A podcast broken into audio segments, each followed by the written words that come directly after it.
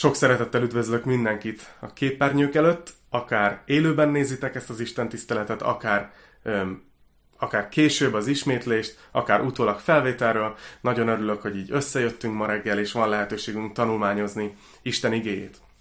Így húsvét után ma folytatni fogjuk a jelenések könyvének a tanulmányozását. De mielőtt belemegyünk a Biblia tanulmányozásába, szerettem volna néhány gondolatot mondani arról, hogy miért tesszük ezt hétről hétre hogy miért, miért pont ezzel foglalkozunk egy járvány közepén, miért nem inkább választok valamilyen bátorító, inspiráló témákat, és minden vasárnap valami más téma van. Tehát, hogy miért, miért csináljuk ezt, hogy tanulmányozzuk a Bibliát fejezetről fejezetre. Nekünk a Golgotában az az egyik alap meggyőződésünk, hogy, hogy a Biblia üzenete, tehát ennek a könyvnek az üzenete, ami itt is van, ennek a könyvnek az üzenete, ez valami hihetetlenül erős, erős anyag. Valami nagyon erős, durva dolog. Nagyon hatékony, hogy a Bibliának az üzenete az képes konkrétan emberi életeket átformálni. A gondolkozásunkat a jó irányba terelni, egyszerűen olyan elakadásokból kimozdítani, amiben akár évek óta vagy évtizedek óta beleragadtunk, helyre tenni az önértékelésünket, gyógyítani, kitartóvá tenni, és még mondhatnám, folytathatnám, a lényeg az, hogy hiszünk abban, hogy a Biblia önmagában, a Biblia szövege, az egy nagyon-nagyon erős, erős és hatékony eszköz, és egy ilyen helyzetben is, mint amiben most vagyunk, nagyon ellenállóvá tud tenni. És ezért van az, hogy a Golgotában ezt mindig is mondjuk, hogy nem a tanító a fontos. Nem azért jövünk össze gyülekezetként, hogy egy tanítónak a tekintélyét ismerjük el, vagy, vagy az ő gondolataira legyünk kíváncsiak. Nem attól jó tanító egy tanító, hogyha olyan jó gondolatai vannak, vagy olyan megnyerően beszél. Hanem abban hiszünk, hogy egy tanító akkor csinálja jól a dolgát, akkor teszi jól a dolgát, hogyha jól bontja ki a bibliai szöveget, hogy egyszerűen nagyon érthetővé, egyértelművé teszi, hogy, hogy mi van azokban a részekben leírva, és így gyakorlatilag lebontja azt az akadályt, hogy, hogy az emberek megértsék. Mert hiszünk abba, hogy amikor maga, magát a bibliai szöveget megértjük, és az elér a szívünkig, akkor az az, ami végzi Isten munkáját bennünk. Talán egy példával tudom ezt szemléltetni, ugye most az egész világ arra vár, hogy mikor találják már meg azt a, azt a vakcinát, vagy azt az anyagot, ugye azt az oltóanyagot, amely, amivel majd be lehet oltani az embereket, és megvéd minket a, a koronavírustól. És amikor meg lesz ez a vakcina, akkor orvosok százezrei szerte a világon fogják beoltani ezzel az embereket. És ugye nagyon fontos, hogy vannak orvosok, de a lényeg az, az, nem a, az pont nem az orvosok lesznek, hanem az az anyag, amit ők, ők beoltanak a szervezetünkbe. És kicsit így vagyunk ezzel a Bibliával is, hogy, hogy a lényeg nem az, hogy ki, ki tanítja, hanem, hanem az, hogy magának ennek a könyvnek az üzenete az egy nagyon erőteljes dolog, és ha azzal találkozunk, akkor átformálja az életünket. És ez egy nagyon fontos emlékeztető, Különösen ma lehet, hogy gondolkoztatok, hogy miért beszélek ennyit a Biblia üzenetéről, és hogy ez mennyire erős. Azért, mert egy elég nehéz rész áll előttünk ma délelőtt. A jelenések könyvének a nyolcadik fejezetét fogjuk tanulmányozni, és előre szólok, hogy ez egy elég nehéz, elég komor, elég depis része a, a Bibliának, nem sok pozitív dolog történik benne, de, de képzeljétek el, hogy mi történt velem. Én kicsit féltem is ettől a, ettől a fejezettől, de, de hogy készültem rá, és így küzdöttem vele, valahogy egymástól teljesen függetlenül három ember is azt mondta nekem, hogy, hogy hát végül is a, a jelenések könyvének az első, első verseiben ott van egy vers, ami azt mondja, hogy boldog, aki felolvassa, és boldogok, akik hallgatják ezeket a profétai igéket. Szóval ez talán segít nektek is felkészülni arra, hogy most, most legyetek készen arra, hogy át fogunk tanulmányozni egy kicsit nehéz részt a Bibliából. De az, az az ígéret van itt a jelenések könyve elején, hogy boldog, aki felolvassa, az most én leszek, és boldogok, akik hallgatják, azok pedig ti lesztek. Úgyhogy vissza fogok még erre térni, de, de jó, ha erre számítotok. Úgyhogy ha felkészültetek, akkor lapozzatok oda a jelenések könyvének a nyolcadik fejezetéhez, vagy az alkalmazásban görgessetek oda, és vágjunk is bele, de mielőtt a felolvasásba belevágnék, egy, egy nagyon rövid összefoglalót mondok csak arról, hogy kb. hol tartunk a jelenések könyvébe, mi a cselekmény, hol tartunk a nagy történetben. Ugye a jelenések könyve elején láttunk hét gyülekezetet. A hét gyülekezet az a jelen korszakát jelképezte, amiben most is élünk. De ahol most tartunk a jelenések könyvében, ahol majd a nyolcadik fejezetben elkezdjük ma a tanulmányozást, ott már a jövőről van szó, a jövőről beszél a Biblia. A jelenések könyve egy profétikus könyv. A jövőt előre vetíti. Elmond nekünk dolgokat, hogy mi fog történni. És ugye azt láttuk, hogy a mennyben Jézus átvett az atya kezéből egy hét pecséttel lezárt tekercset, és ott egyenként ezeket a pecséteket feltörte, és minden pecsét feltörésénél történt egy-egy ítélet, történt valami a Földön, elindult egy olyan korszak a Földön, amit, amit úgy nevezünk, hogy a nagy nyomorúság. A Biblia így nevezi ezt az időszakot. Ez egy 7 éves korszak lesz a Föld történelmében. És ugye eddig azt láttuk, hogy megnéztük ebből a hét pecsétnek a feltöréséből hatot, és ma jön az utolsó. Hogyha a korábbiak érdekelnek, fönt van az archívumban az összes tanítás erről, úgyhogy nyugodtan nézzétek vissza. De a lényeg az, hogy most, ahogy elkezdem olvasni a jelenések 8-at, az első verset, elérkezünk a hetedik pecsétnek a feltöréséhez. Úgyhogy kövessétek velem a szöveget, hogyha van nálatok Biblia. Amikor feltörte a hetedik pecsétet, csend lett a mennyben, mint egy fél óráig. És láttam a hét angyalt, akik az Isten előtt álltak, és adatott azoknak hét trombita. Egy másik angyal is odajött, és megállt az oltárnál, kezében aranyfüstölő, és adatott neki sok füstölőszer, hogy a szentek imádságaihoz tegye az aranyoltára, amely a trón előtt van. És felszállt a füstölőszerek füstje a szentek imádságaival az angyal kezéből Isten elé. Ekkor vette az angyal a füstölőt, megtöltötte az oltár tüzéből, és ledobta a földre. Mennydörgés és zúgás, villámlás és földrengés támadt. A hét angyal pedig, akinél a hét trombita volt, felkészült, hogy trombitáljon. Miről is van szó? Hát egyértelmű, ez egy profétikus könyv, és tele van nehezen értelmezhető képekkel, de azért megpróbáljuk értelmezni ezt a részt Isten segítségével, Biblia segítségével. Ugye azt látjuk, hogy Jézus ott a mennyben feltöri a hetedik pecsétet ezen a tekercsen, és a következménye ennek az az, hogy fél óráig csönd lesz a mennyben. És lehet, hogyha szülőként nézed ezt a tanítást, akkor, akkor arra gondolsz, hogy fél óra csend, így a, így a kiárási korlátozás idején, az már nagyon jól jönne. De egyébként azt is tudjuk, és szülőként ezt sokszor megtapasztaljuk Enikővel, hogyha, hogyha esetleg így a gyerekek így hirtelen így felfigyelünk arra, hogy már hosszú percek óta csönd van, akkor elkezdünk gyanakodni, ú, ez szokatlan, ez furcsa, biztos valamiben sántikálnak ezek az apró népek, akik, akikkel megáldott minket Isten. Szóval itt azt hiszem, hogy a mennyben is egy furcsa helyzet ez, hogy, hogy fél óráig csend lesz. Azért nagyon furcsa, mert a mennyben eddig mindig azt láttuk, hogy folyamatosan megy a dicsőítés. Folyamatosan imádják Istent, az ottan ott élő, az ott élő szellemi lények, angyalok. És most, most viszont ez egy nagyon furcsa helyzet, hogy, hogy, hogy csönd van a mennyben, amikor föltörik a hetedik pecsét. Vajon miért? A következő dolog, amit látunk, az az, hogy hét angyal áll Isten előtt, és a kezükben van egy-egy trombita, tehát hét trombita. A trombita a bibliai szóhasználatban mindig az ítéletnek a jelképe, vagy a, vagy a hadra hívásnak a jelképe.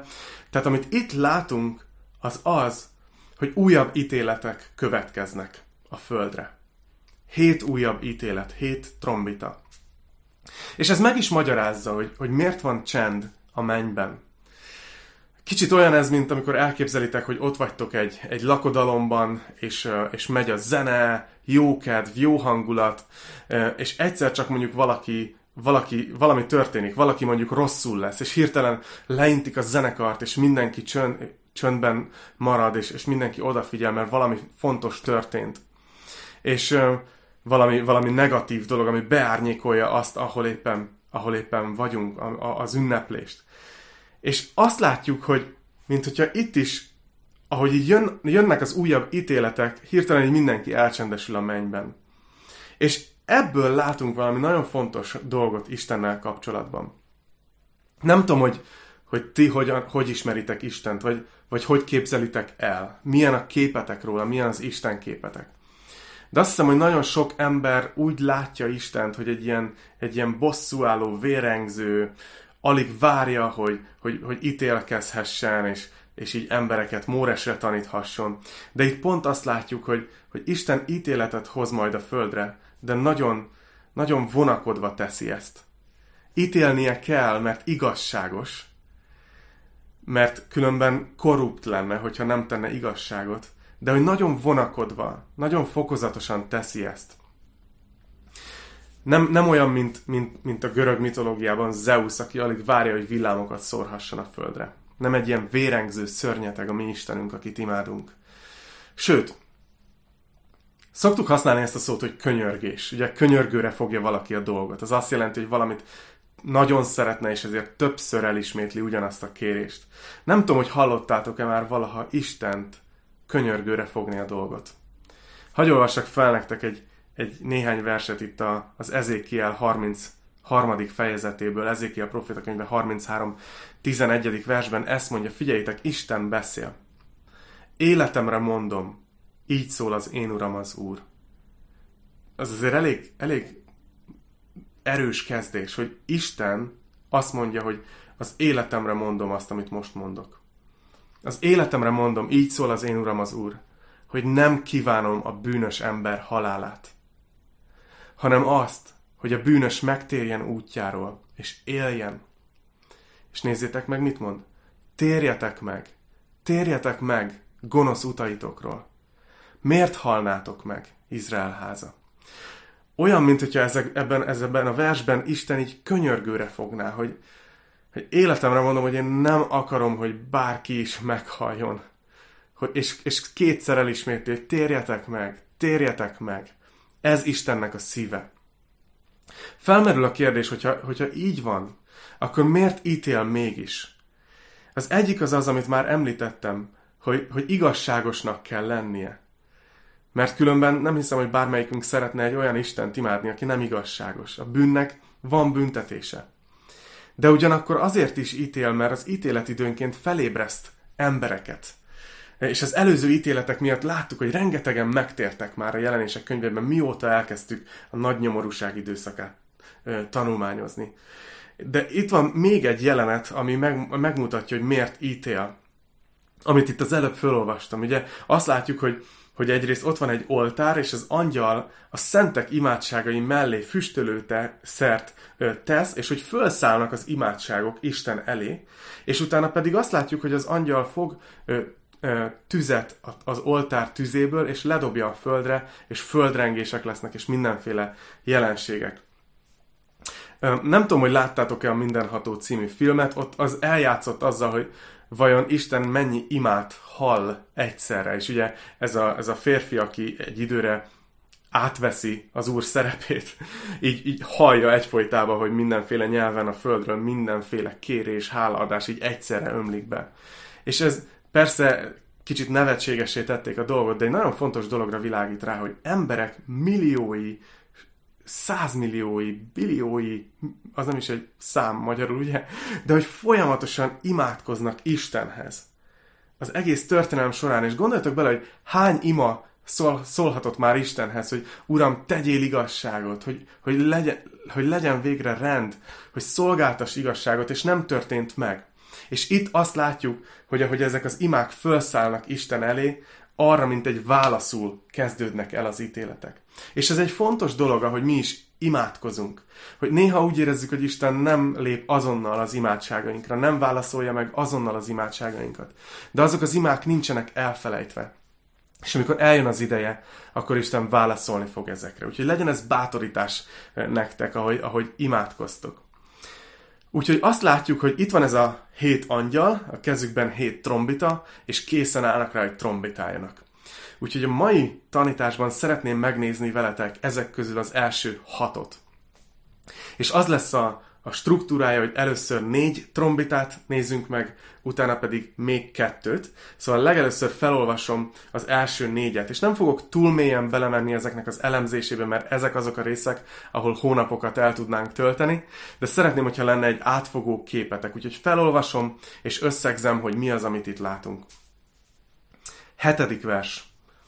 Trombitált az első, és jégeső támadt, és tűz vérrel keverve, és lehullott a földre. megégett a föld harmada, megégett a fák harmada, és megégett a zöld fű is mind. A második angyal is trombitált, és valami tűzzel égő nagy hegy zuhant a tengerbe, és a tenger harmada vérré lett. Elpusztult a tenger teremtményeinek harmada, amiben csak élet volt. A hajók harmada megsemmisült. A harmadik angyal is trombitált, és az égből egy nagy égő csillag hullott le, mint egy lámpás, és ráesett a folyók harmadára és a vizek forrásaira. A csillag neve pedig Üröm, és ürömmé lett a vizek harmada, és sok ember meghalt a vizektől, mert azok keserűvé váltak. A negyedik angyal is trombitált, és csapás érte a nap harmadát, a hold harmadát és a csillagok harmadát, hogy elsötétüljön a harmad részük, a nappal harmada se legyen világos, és az éjszaka is ugyanígy. Itt állok most egy meg egy, pillanatra. A, amit itt megfigyelhetünk, az az, hogy ebben a négy ítéletben, ahogy ez az első négy trombita elhangzik, a természeti környezetet, a földet érik csapások, és nem közvetlenül az embereket. És hogyha megfigyeltétek, hogy mi a kulcs kifejezés ebben a részben, akkor az azt hiszem, hogy ez a szó, hogy harmada. Szóval még mindig látjuk itt, hogy Isten ítél és érik csapások a földet, de még mindig itt van ez a fokozatosság, hogy csak az egyharmadát egy-egy dolognak. Ugye az első trombitánál azt látjuk, hogy a szárazföldnek az egyharmada egyharmadát éri csapás. A második trombitánál a sósvíz készletnek az egyharmadát. A harmadik trombitánál az édesvíz készlet egyharmada megmérgeződik és, és halálossá válik. A negyedik trombitánál azt látjuk, hogy harmada annyi fény jut a földre. És a, ami, ami, amit így szeretnék megjegyezni, hogy vannak ezzel, ezekkel a trombitákkal kapcsolatban elméletek, hogy, hogy ezek mit jelentenek pontosan. Ezek nem olyan dolgok, ami, ami, amely, amelyekről bárkivel így szívesen vitába bocsátkoznék, mert, mert szerintem nem ez a lényeg ennek a fejezetnek, hogy pontosan be tudjuk azonosítani, hogy mi fog történni. De, de azért érdekesek ezek a megfigyelések. Például az első trombitánál vannak, akik nukleáris tevékenységet sejtenek a háttérben, amikor ugye azt olvastuk, hogy, hogy, hogy trombitált az első, és jégeső támadt tűzzel és vérrel keverve, és lehullott a földre, és megégett a föld harmada. Néhányan a kommentárok közül említik, hogy voltak olyan nukleáris kísérletek, amelyekben tenger alatti nukleáris robbantásokat hajtottak végre, és a, a víz az kilométerekre fölemelkedett a tengerből, és megfagyott, és jégként hullott vissza. És sokan azt gondolják, hogy itt ez a dolog például lehet ilyen emberi tevékenységnek a következménye. Vagy a, a második trombitánál, amikor János azt mondja, hogy, hogy ilyen egy tüzes nagy hegyet látott, ami a tengerbe zuhant, akkor gondolhatunk arra is, hogy, hogy lehet, hogy vulkanikus tevékenységet látott, vagy, vagy egy aszteroida becsapódás, csak ugye nem volt még meg, ezek a szavak hiányoztak a, a szótárából, egy tüzes nagy hegyet ír le. De a lényeg az, hogy, hogy simán lehet, hogy valami ilyesmi okozza ezt. Aztán a harmadik trombitánál egyértelmű, hogy valamilyen mérgezés éri az édes vízkészletet. A negyedik trombitánál úgy tűnik, hogy a légkörnek a fényáteresztő képessége változik meg, ami kisebb mértékben ugyan, de már ugye ma is megtörténik nagyon smogos városokban, hogy, hogy kevesebb fény jut mind nappal, mind éjszaka, és nem is látják az emberek a, a csillagokat, vagy akár az égitesteket heteken, hónapokon keresztül. Amiért ezt, amiért ezt felhozom, mégis ezeket a magyarázatokat nem azért, hogy bárki, bárkit megpróbáljak meggyőzni, csak szeretnék rámutatni, hogy ezeket a dolgokat, amiket eddig olvastunk, ezeket emberi tevékenység is, illetve természeti katasztrófák is okozhatják. És ez azért fontos, mert ahogy tovább megyünk, látni fogunk egy másik dolgot. A Bibliában Isten ítélete sokféleképpen jön el. Az egyik ugye a természeti katasztrófák és az emberi tevékenység következménye. Isten sokszor úgy hozta el az ő ítéletét történelem során, hogy egyszerűen megengedte, hogy az emberek megtapasztalják a saját döntéseiknek a következményét. De viszont van egy harmadik módja is. Van az ítéletnek egy olyan módja, amikor Isten elveszi a védelmező kezét, és teret enged a gonosznak a földön. Néha megtette ezt Izrael esetében is, amikor mondjuk egy, egy idegen országtól nem védte meg, és megtámadták őket, és elvitték fogságba. Tehát, hogy megengedte Isten, hogy, hogy, a, hogy a gonosz nak legyen valamennyi tere. És hogy ez miért fontos? Azért, mert ami innentől következik, az ötödik és a hatodik trombita, az ebbe a kategóriába esik. És ez durvább lesz, és nézzétek meg, hogy Isten ezt itt be is fogja jelenteni. Itt már, itt már emelkedik a tét, itt durvulnak az ítéletek. Jön az ötödik trombita, és át is fogok menni ezzel a kilencedik fejezetbe, de most még a nyolcadik fejezetnek a tizenharmadik versétől ö, felolvasom az ötödik trombita leírását. Ekkor láttam és hallottam, hogy egy sas repül fenn az égen, és hatalmas hangon ezt mondja, jaj, jaj, jaj, azoknak, akik a földön laknak. A három másik angyal trombitájának hangja miatt, akik még ezután trombitálnak. Az ötödik angyal is trombitált, és láttam, hogy egy csillag leesett az égből a földre. És neki adatott az alvilág kapujának kulcsa. Felnyitotta az alvilág mélységét, és füst szállt fel onnan, mint egy nagy kemence füstje, és elsötétült a nap és a levegő a mélység füstjétől. Sáskák jöttek ki a füstből a földre, és olyan erő adatott nekik, amilyen ereje van a földi skorpióknak. És megmondatott nekik, hogy ne bántsák a földön a füvet, se a zöldet, se az élőfát, hanem csak azokat az embereket, akiknek a homlokán nincs ott az Isten pecsétje. És parancsot kaptak, hogy ne öljék meg őket, hanem kínozzák öt hónapon át. És olyan legyen a kínjük, mint amikor a skorpió megmarja az embert. Azokban a napokban keresik az emberek a halált, de nem találják, és vágynak meghalni, de a halál elfut tőlük. A sáskák alakja a harcra felkészített lovakéhoz volt hasonló. Fejükön valami aranyhoz hasonló korona, arcuk, mint egy ember arca, sörényük, mint az asszonyok haja, foguk, mint az oroszláné, spáncéljuk olyan, mint a vaspáncél, szárnyaik zúgása, mint sok lovas hadiszekér hangja, amikor harcba rohannak. Skorpiókéhoz hasonló farkuk és fullánkjuk volt, és a farkukban volt az erejük, hogy az embereket öt hónapon át gyötörjék. Királyuk az alvilág angyala volt, neve héberül Abaddon, görögül pedig Apollion, vagyis a pusztító nevet viseli. Az első jaj elmúlt, és íme még két jaj következik ezek után. Hát ez az, amire mondtam, hogy nem éppen a legkönnyebb részek állnak itt előttünk. Ugye elég, elég sötét, komor, de mi az, amit itt látunk? A legtöbb kommentár, és nagyon sokat olvastam utána ezeknek a részeknek a héten, ahogy készültem erre a tanításra. A legtöbb kommentár abban ért egyet, hogy amit itt látunk, az nem más, mint egy démoni invázió, egy démoni támadás. És hogy miért gondolják ezt? Egyrészt azért, mert látjuk azt ugye, hogy ezeket a lényeket valaki szabadon engedi. Tehát ezek eddig el voltak zárva, és hogy honnan jönnek elő, azt, azt olvassuk, hogy az alvilág mélységéből. A Bibliában ez egy meghatározott hely az alvilág mélysége. Tehát többször előkerül a Szentírásban, tehát nem nagyon kell találgatni, hogy mi ez a hely. Ez a hely a Bibliában a bukott angyalok, az Isten ellen fellázadt angyalok, akiket démonoknak nevez a Biblia, az, az ő tartózkodási helyük. Egy nagy része ezeknek a bukott angyaloknak ebben az alvilágban, föld alatti helyen van megkötözve. És talán emlékeztek, hogy volt az a történet, amikor, amikor Jézus egy emberből kiűzött több démont, de mielőtt ezt megtette volna, a démonok elkezdtek könyörögni, hogy ne, üzze, hogy ne küldje őket az alvilágba, hanem hogy hagy menjenek bele az ott legelésző disznónyájba, és Jézus megengedte ezt nekik. Tehát akkor ott abban a történetben azok a démonok erre a helyre nem szerettek volna lemenni, ahonnan most ezek a démoni lények előjönnek. Ha valaki szeretne, akkor Lukács 8-ba utána olvashat annak a történetnek. Aztán miért gondoljuk, gondoljuk még azt, hogy ez egy démoni támadás? Ugye sáskáknak írja le ezeket a lényeket a Biblia, és a sáska az mindig a tönkretevés, a pusztítás jelképe a Bibliában. Mielőtt a koronavírus minden hírt beborított volna, és minden erről szólt volna, Kelet-Afrikában Kelet-Afrikáról sokat cikkeztek, ahol éppen ebben az évben, 2020-ban egy óriási sáskajárás van, és 13 millió embert fenyegett az éhezés emiatt, és, és konkrétan most 2020-ban az Indexen el lehet olvasni, hogy ezek a beszámolók jöttek, hogy konkrétan eltakarják a napot, és elsötétülnek egész területek, ahol, ahol a sáskajárás zajlik, és mindent letarolnak.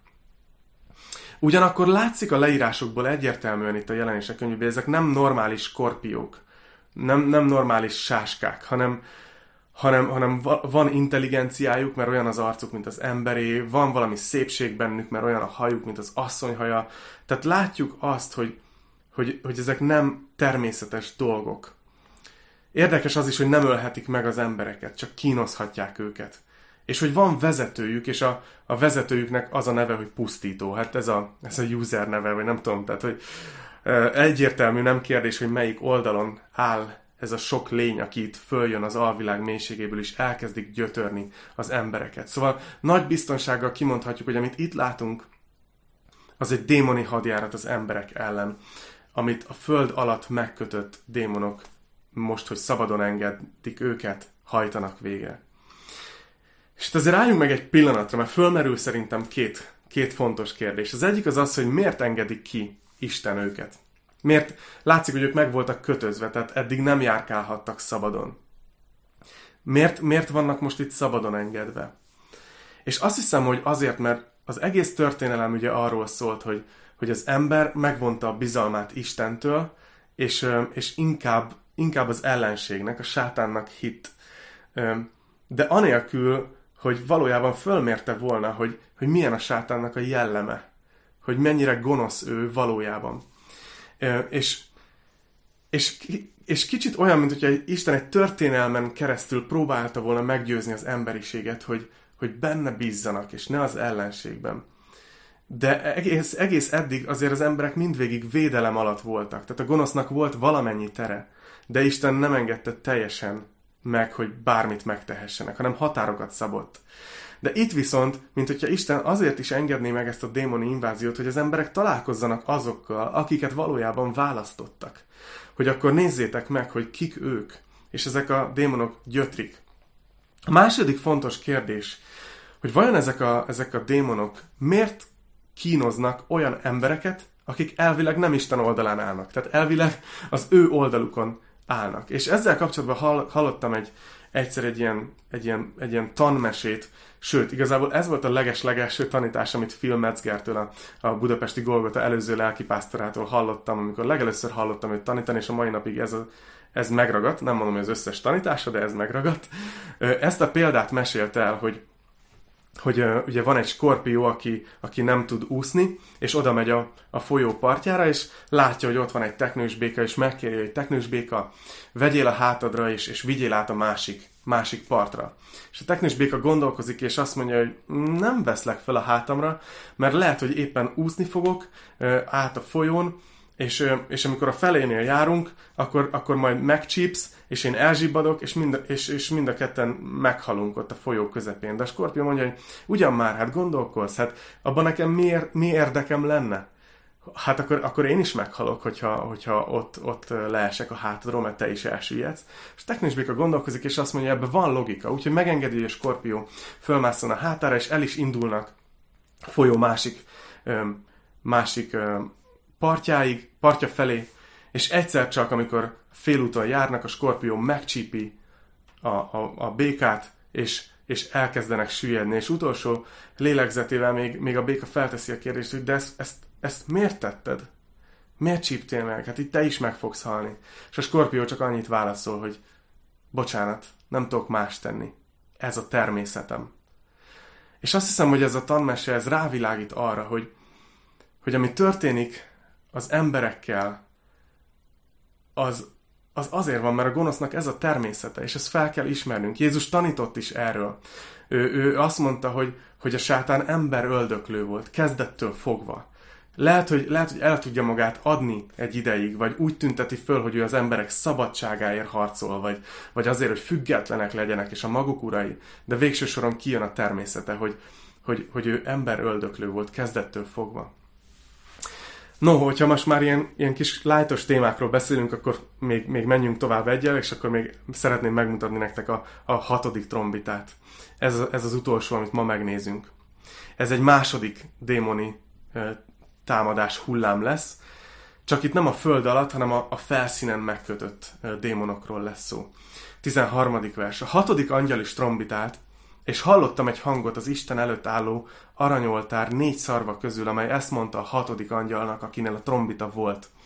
Old el azt a négy angyalt, akik meg vannak kötve a nagy folyamnál, az Eufrátesznél. És eloldatott a négy angyal, akik készen álltak, hogy bármely órában, napban, hónapban és esztendőben megöljék az emberek harmadát. A lovasseregek száma 20 ezerszer 10 ezer volt. Hallottam a számukat. A látomásban ilyennek láttam a lovakat és a rajtuk ülőket. Tűzvörös, játszintkék és kénsárga páncéljuk volt. A lovak feje pedig olyan volt, mint az oroszlának feje, és szájukból tűz, füst és kén ömlött. Ez a három csapás ölte meg az emberek harmadát, a tűz, a füst és a kén, amely a szájukból ömlött.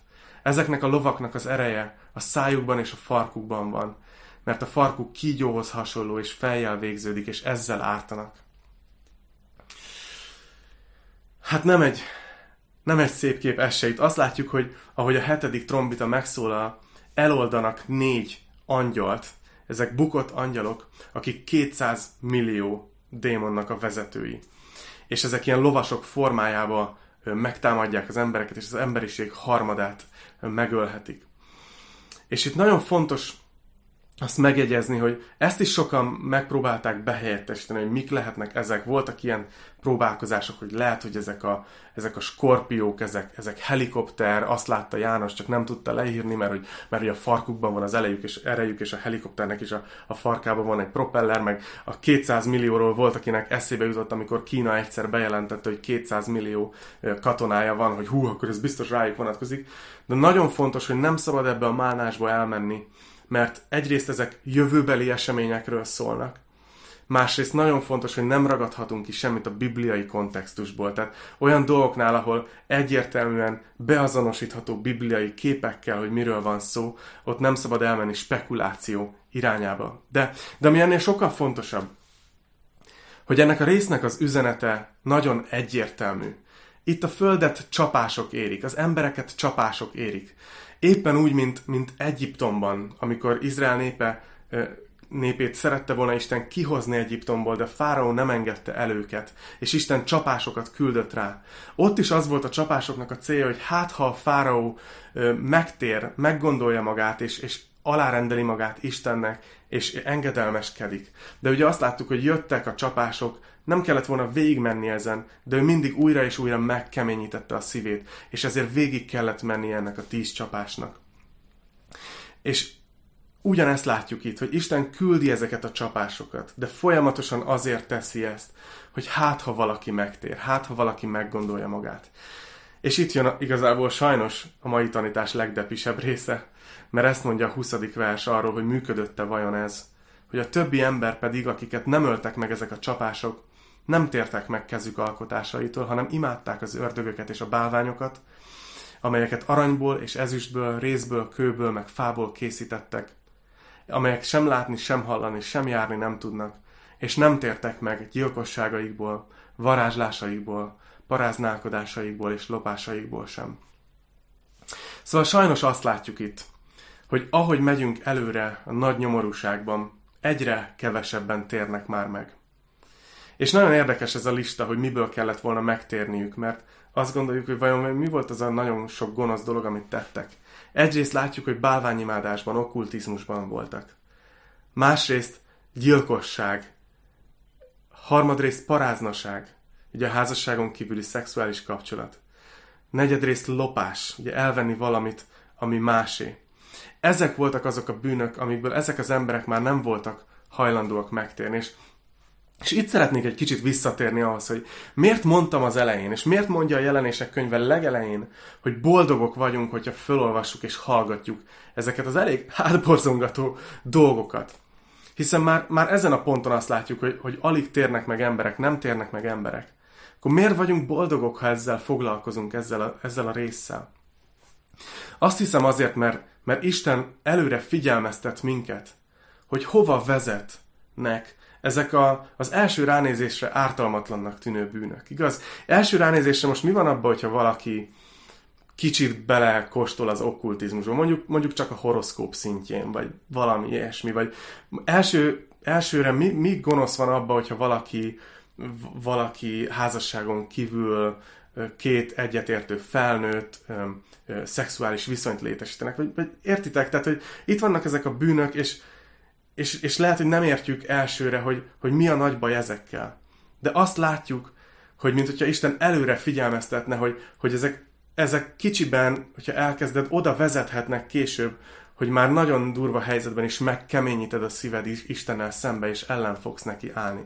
Vannak olyan álmok, nem tudom, hogy álmodtatok-e már olyat, amikor valami nagyon rosszat álmodtok, vagy, vagy rémálmotok van, és aztán fölébredtek reggel, és így annyira megkönnyebbültök, hogy uh, ez, ez nem is volt valóság, ez nem is történt meg, és élhetem az életemet, folytathatom.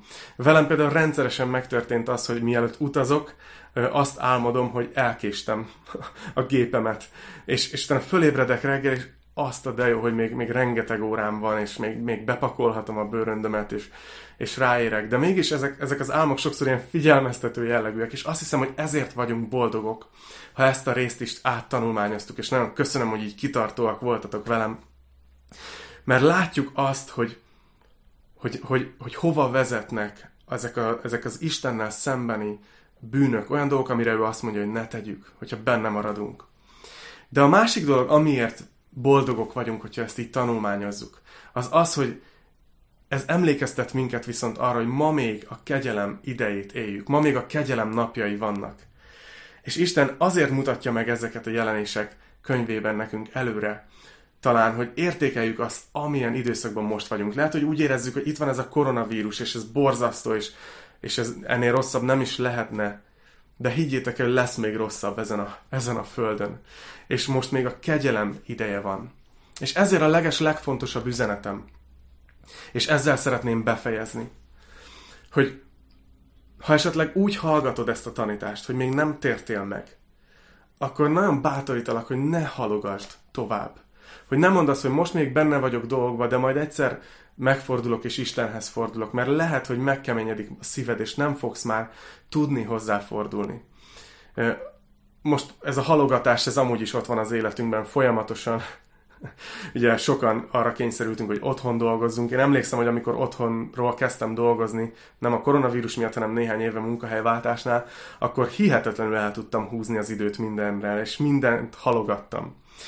Vagy ott van, apukám mindig viccelt ezzel, hogy, hogy holnap kezd, kezdi a fogyókúrát, és hogy majd ezt kiírja egyszer a falra, és minden nap elolvassa. Um, olvastam egy ilyen viccet is a héten, hogy vajon van-e olyan rendelő, ahol a halogatást kezelik ki az emberekből, és és az, az volt odaírva, hogy, hogy van, csak csúszik a megnyitója ennek, ennek a rend, rend, rendelőnek. Olvastam egy olyan online szolgáltatásról, ahol konkrétan beállíthatsz egy összeget, hogyha valamit nem teszel meg egy bizonyos dátumig, akkor levonja a bankszámládról azt a pénzt, és ez, ez sokaknak segít arra, hogy ne halogassanak dolgokat. Patópál urat azt most nem ismerem megemlíteni, mert, mert nem tudom, hogy a Sanyival csak névrokonok, vagy van valami ennél több is, de a lényeg az, hogy a halogatás, így viccet félretéve, azt egyetlen módon lehet legyőzni. A gyakorlati életben is, és hitéletben is ha az ember megteszi az első kicsi lépést. Halogatod hónapokig, hogy megírj egy levelet, és amikor előveszel egy papírt, vagy kinyitsz egy új e-mailt, és leírod az első szót, onnantól kezdve meg fogod csinálni. Az első lépés a legnehezebb. És ezt mondja a Biblia a zsidók három hétben, hogy ma, ha az ő szavát halljátok, ne keményítsétek meg a szíveteket. Va- valószínűleg azért mondja ezt, mert ma még hallod az üzenetet, és föltámad benned az, hogy de jó lenne megtérni. De lehet, hogyha ma megkeményíted a szíved, akkor holnap már könnyebben keményíted meg, és végül lehet, hogy végleg megkeményíted a szíved, mint ahogy Fáraó tette. És ezért azt mondja, hogy ma, hogyha hallod Isten szavát, hogyha hallod, hogy hív téged, hogy térj meg hozzá, akkor, akkor ne halogasd, hanem ma tedd ezt meg. Úgyhogy szeretnélek, szeretnélek arra kérni titeket, hogyha van van közöttetek, akik nézitek, bárki, aki szeretne megtérni, akkor írj egy e-mailt az infokukacgolgatakistarcsa.hu címre, és fel fogom veled venni a kapcsolatot, válaszolni fogok, és szeretnék segíteni ebben, ebben nektek, hogy, meg, hogy megtérhessetek Istenhez.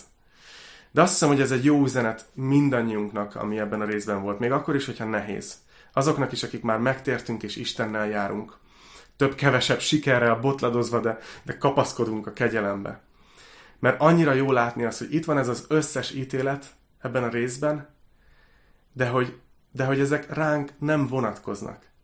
Mert a mi ítéletünket, a mi bűneinkért járó ítéletet, azt Jézus Krisztus már elviselte, elhordozta az egészet a kereszten. És ezért van az, hogy hétről hétre úrvacsorázunk. Most is ebben az időszakban, hogy, hogy most kivételesen csak online Isten tisztelet van.